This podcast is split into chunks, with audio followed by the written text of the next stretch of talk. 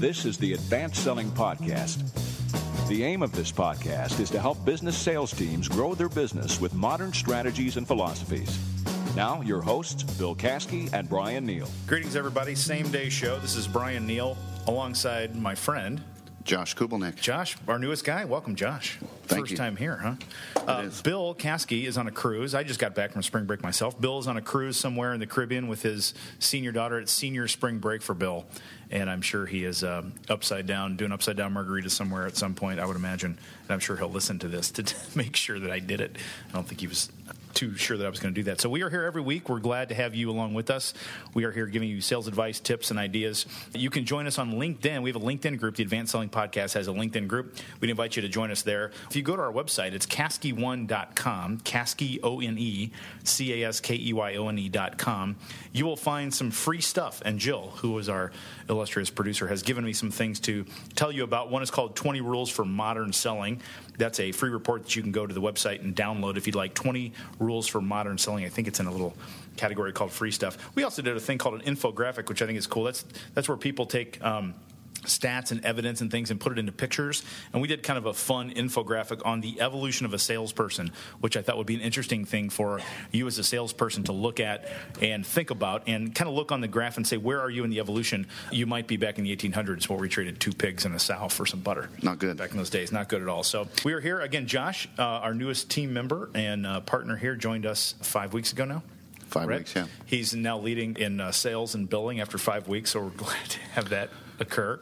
Quick start. I'm impressed. Told me everything I know and brought it back to.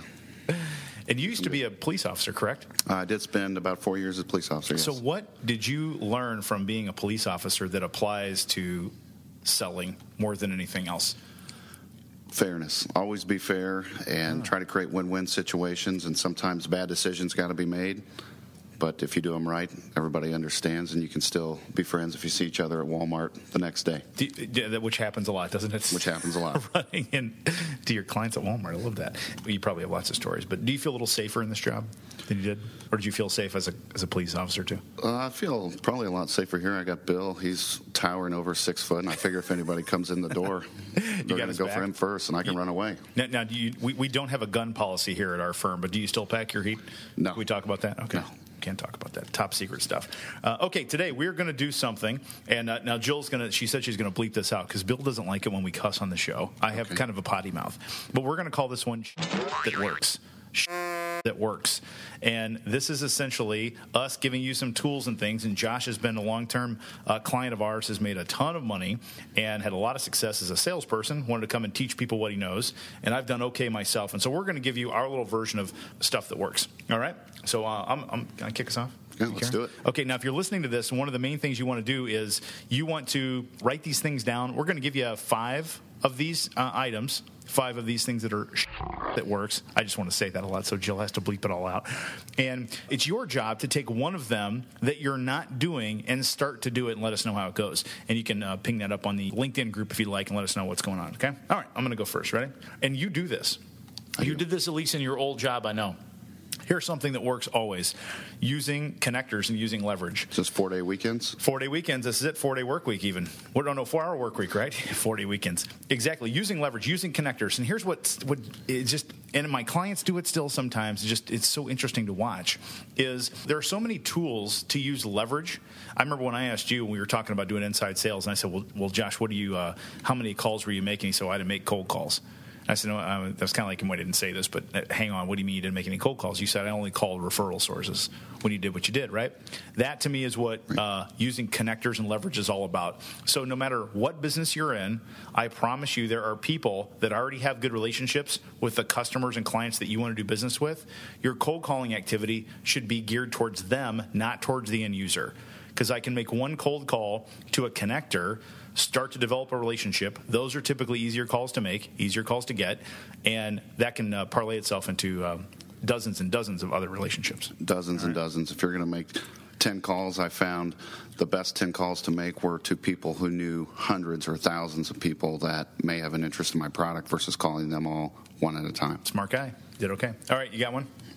I do. Mine is never be more excited about closing the deal than the prospect is about solving their problem. Yep. No matter how obvious it is, no matter how much money you're going to save them, how much more efficient if you are doing cartwheels with your proposal and they don't even know who you are, that's a bad place to be. Yeah, very much so. And it's interesting you said that because here's what I find occurs with our clients, and I'm sure you found this with yourself personally. The longer you go into a deal and the more invested you get, the the harder it is to do what you're saying. Absolutely. To control your enthusiasm, right? Because you get all excited and you do this big proposal and you look and you go proud of it. And you're like, oh, this looks great. Let's do this.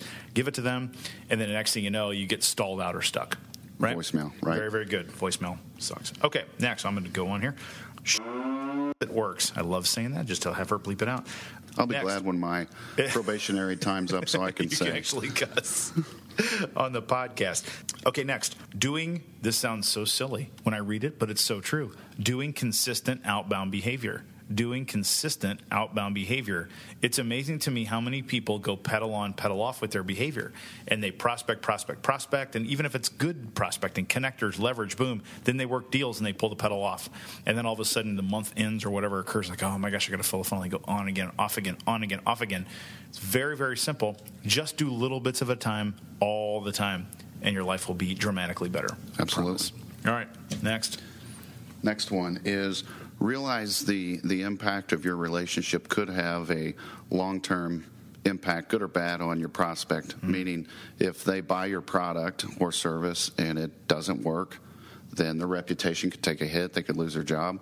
Mm. Or on the flip side, if it works, they could see a promotion. So always be mindful of the information that you're giving, so they can make the right decision for their career. That's good. And so, and I would I would put that under the heading if you're listening to uh, what we would term sometimes as personal pain or personal emotional motivation, and that's beyond just what they need. That's what you're saying, right? This Right. goes deeper than that, which I love. It's very very good.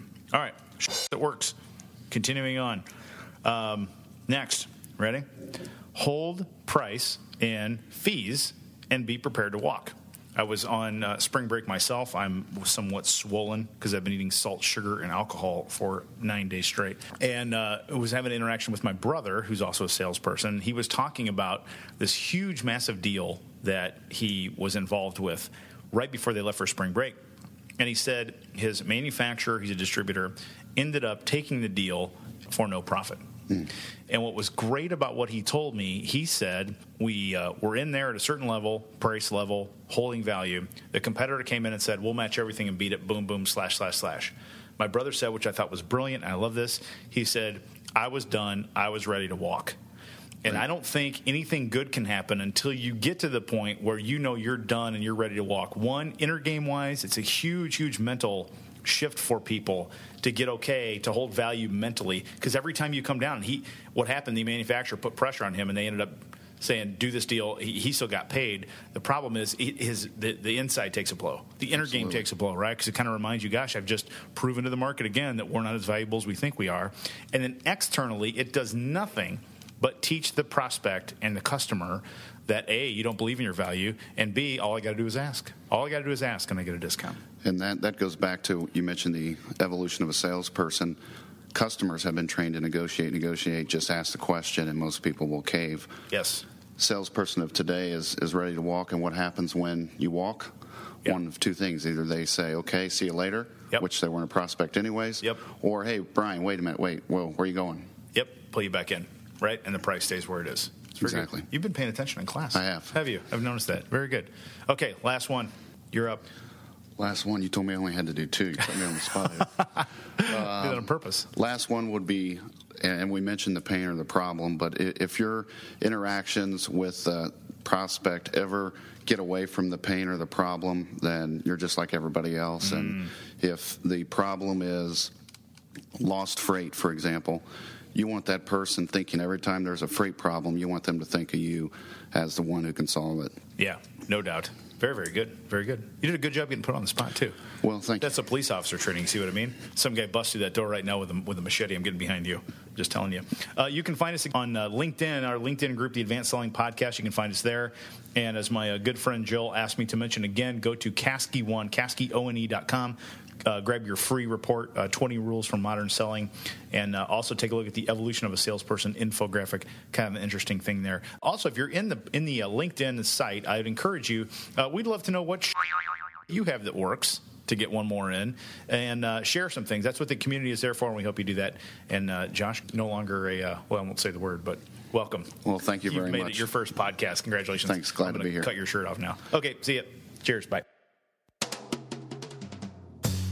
This has been the Advanced Selling Podcast presented by Caskey Achievement Strategies, Indianapolis. Join us each time we record a new podcast by going to iTunes